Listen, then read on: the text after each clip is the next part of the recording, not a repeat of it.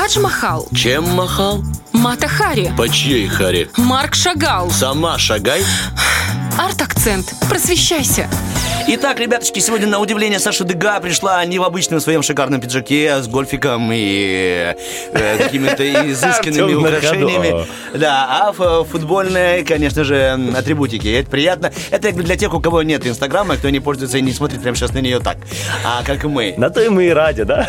Да, на то мы и ради, можно немного приврать. На то, что она хороша, это, конечно, всегда. Доброе утро, Саша. Доброе утро. Подмазался как мог. На самом деле я форму одену вечером, желто-черную, и буду болеть тоже за футбол. Хорошо, договорились, Вот. как И у меня скажешь. сегодня с вами А тоже... за какую команду? Прикинь? Ты что? Я, нет, я просто... надо Она как будет это болеть за хороший, красивый футбол. Я к тому, что прикинь, быть таким чокнутым, говорит, я одену желто-черную и буду орать. А за какую команду? Говорит, ну понятно. Не, мне понравилось, Сашка сейчас, э, вроде она про искусство, но сейчас сказала, как ты вообще можешь такое сказать? Ну, это, Эй, знаешь, это дорогой! опасно для жизни, когда все Приднестровье болеет за шериф, сказать что-то иное просто. Слушай, ну, будем болеть за красивую, хорошую игру. Этот пытается быть сегодня толерантным. Толерантным. Ну, потому что это очень много... опасный путь. Среди Стасик. моих знакомых есть, которые болеют за Интер, искренне. И Просто ты с ними еще разговариваешь? Я, да, бывшие друзья мои. Мои лучшие бывшие, Бывшие друзья. друзья. Да. Ладно, Дега, о чем мы с тобой сегодня поговорим? Мы сегодня поговорим с вами о композиторе, которого зовут Фридрих Георг Гендель. Окей, так, Гендель. захожу Ну, в чего Google, вытираю каменную бабу и завожу новое. Ну, смотрите, э, Фридрих Георг Гендель, можешь просто Гендель. Не спасибо. Гендельф, а Ген- Гендель. Это Это, разные. люди. Спасибо Вот. Вот, то, что у меня муж пошутил на эту сторону и думал, что он прям молодец. Но нет. Ну, теперь живет на балконе. Сейчас тепло, нормально, можно выжить. Значит, смотрите, не просто так сегодня Гендель попал э, в нашу тему, потому что э, часть его творчества имеет прямое отношение к футболу. Но к этому я доберусь чуть позже. Удивленные глаза Артема Приятно, Мазура, приятно, да, приятно. Я старалась, я старалась. Артем сегодня целый эфир так делает, что-то говорит мне, но об этом в следующем выпуске. Никогда, непонятно, когда это наступит. Ну, было, я рассказал этом- про приметы футболистов. Ладно, Дега, давай расскажи нам о Генделе Георг. э, Гендель Фридрих. это, да, Георг Фридрих Гендель. Смотрите, это не просто композитор, это самый настоящий шоумен своего времени. Свое время это какое? Это конец 17-го, середина 18 века. Довольно-таки А, он длинную родился жизнь 5 марта, прожил. знаешь об этом? Ну, Google в помощь. 1600... э, 85 спасибо. года, да. Это по старому времени, а по новому 23 февраля. Сижу с интеллектуалами работаю. Одно удовольствие, ребятули. Вот. Смотрите, это не просто композитор, это настоящий шоумен, настоящий бизнесмен, просто поп-звезда, икона своего времени. Это тот композитор, который смог создать вокруг себя просто неимоверный аурел славы. Вообще он очень поздний ребенок в семье, он родился уже когда его отцу было очень много лет, за 50. Отец был против того, чтобы он занимался музыкой, его отец занимался зубами, он вырывал зубы, а его сын в это время на чердаке играл на клавесине. А- Рояля, как мы его понимаем, в том смысле еще не было в то время. Клавесин фирмы Закуниц. Нет? Окей.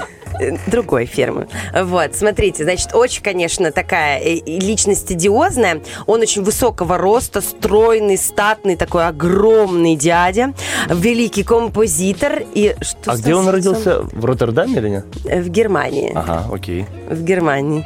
Хорошо, спасибо. Вот. Значит, смотрите, эм, творчество его, самое главное, что мы должны знать, что он занимался операми и ораториями. Почему он занимался оперой? Вы меня сбиваете, друзья мои, своими ухмылочками. Все, мы больше не будем. Хорошо, Чуть-чуть это последний. Да, последний суффикс. Последний. Либо я буду смотреть в потолок. Нет, все, смотрим на нас и рассказывать. Так, он был... Он был композитором эпохи барокко.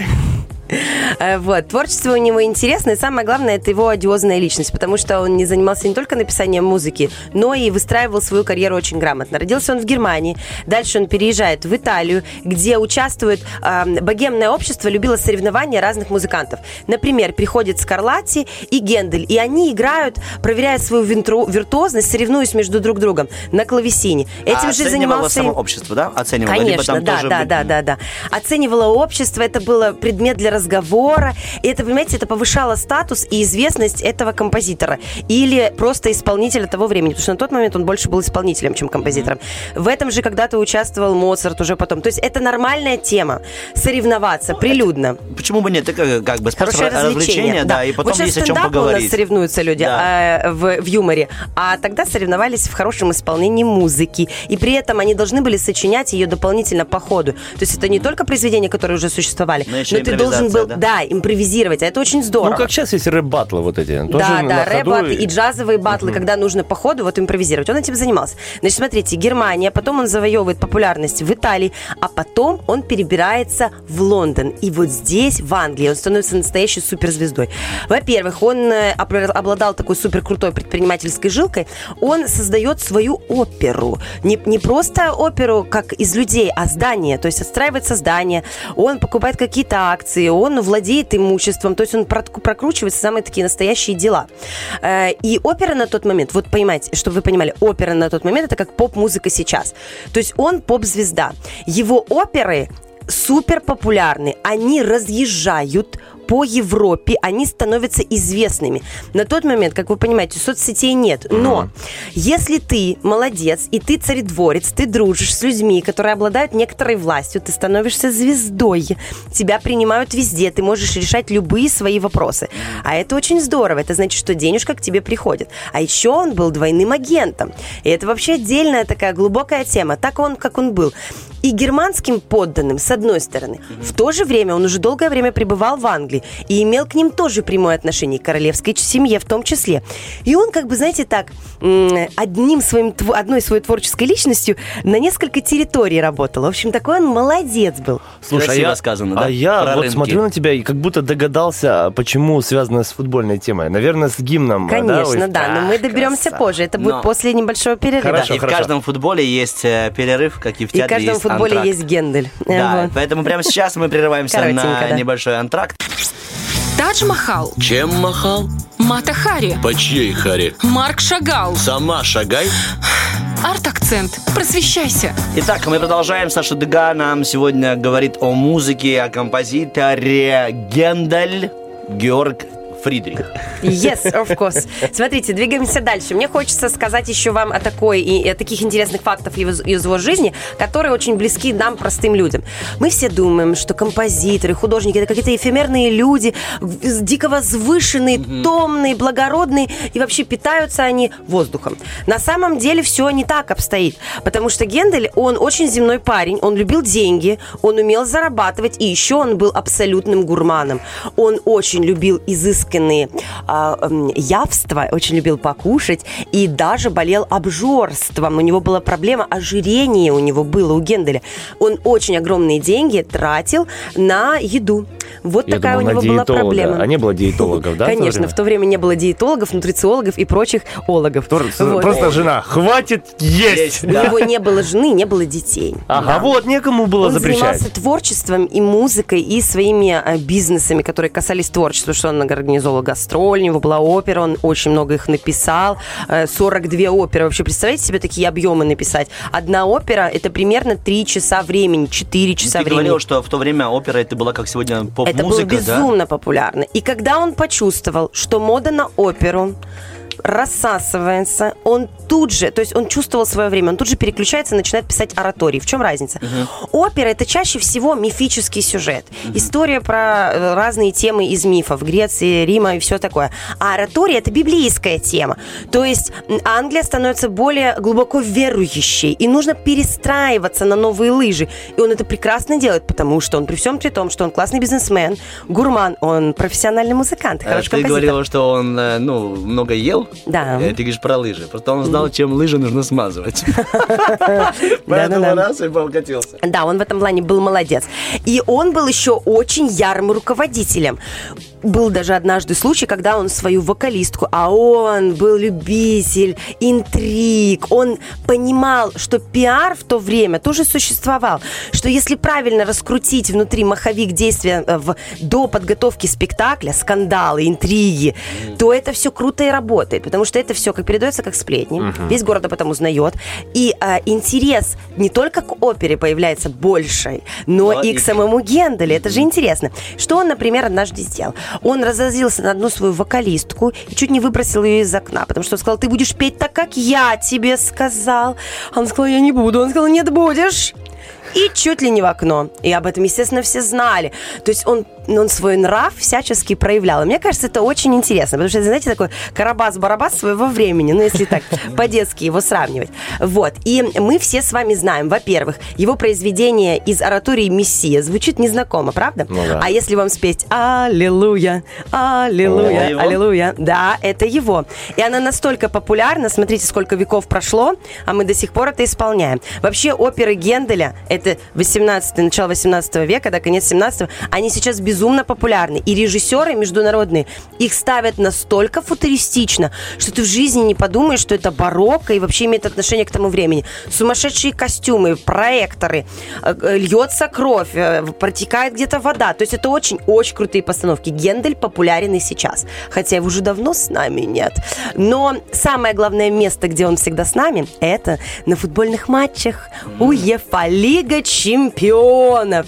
И гимн Лиги чемпионов это не что иное, как «Садок-священник» произведение, которое в, формате написано антем. Это многоголо... это жанр такой многоголосной вокальной музыки. Ее написал Гендель. Сейчас забываем про текст, который звучит в Лиге чемпионов. На тот момент этот был текст взят из библейского сюжета, когда э, Давида помазали на царствование. Текст был оригинальный, он использовался еще с X века, то есть еще раньше, назад, на 8 веков перепрыгнули. Его использовали во время коронации э, ну, особ, естественно, самых высоких. Этот текст он перекладывает в 18 веке на музыку, то есть вот эту музыку, которую мы знаем с Лиги Чемпионов, он пишет. И э, эта музыка тогда использовалась во время коронации Георга II, а в дальнейшем свадьбы и разные празднества. Вот, что делают в 1992 году? В Англии э, устраивается большой ребрендинг ком- компании, вообще команды УЕФА, Лиги Чемпионов. Может быть, не в Англии, допустим, в Европе, давайте так, чтобы я не ошиблась. Э, Делают большой ребрендинг к этой компании и ищут мелодию, которая бы очень классно отождествляла вот эту величественность футбола и его важность вообще для мирового сообщества. И они понимают, что брать э, в The Way Champions Queen это глупо. Ну, совсем это в лоб. Ну это да. топорно. А почему бы не взять какую-то классику? И они начинают копать, что бы это могло быть. И выбирают садок священника Генделя. Убирают текст оригинальный, э, библейский, и пишут э, э, вы вы чемпионы, вы лучшие. То есть там текст, он, кстати, на английском, на французском и на немецком существует, текст пропитан идеей футбола, э, чемпионства, победы. И музыка идеально к этому подходит. Они находят композитора, который делает э, Тони Бриттен, его зовут. Он делает небольшую аранжировку. На тот момент, в 92 году, он считает, что это рядовой заказ, который вообще, в принципе, как бы отработал и забыл. Он делает быстренько аранжировочку за 6 недель. Благодаря этой аранжировке становится известным на весь мир, потому что теперь э, Гендель Бриттен, это как бы пишется через тире, гимн Лиги Чемпионов. Поэтому Гендель, дорогой наш, любимый Гендель, он теперь наш просто любимый человек, потому что Лига Чемпионов в Тирасполе, а мы этому безумно рады. Мы болеем за наших футболистов, верим в их победу, слушаем Генделя, и там, где звучит вот этот вот звук э, Тирасполь, вы же все пропиваете, Ну, я надеюсь, конечно, Тирасполь. На Тирасполь. самом деле, там Диа Мастерс, то есть чемпионы. А мы уверены в том, что Тирасполь это хорошо, Лига чемпионов это круто, и наши ребята Шриф настоящие чемпионы. Мне кажется, логика вообще просто идеально сработала в этом плане. Да, отлично. Поэтому На самом деле будем еще мне где-то слышится в гимне «Не бойся» там есть. Не бойся! Да, есть такое, есть такое. Не бойся. Я всегда, мы не боимся! Мы не можем, да? Мы всех победим! Стою у телевизора, бью себя в грудь. Давай так, ты стоишь на стадионе, не прибедняйся, это Не, ну мы у телевизора Как мы сегодня выяснили, он стоит э, с пылесосом в руке. и болеет за шериф. Жирным этим... э, Противнем. Противнем. И поет И не бойся!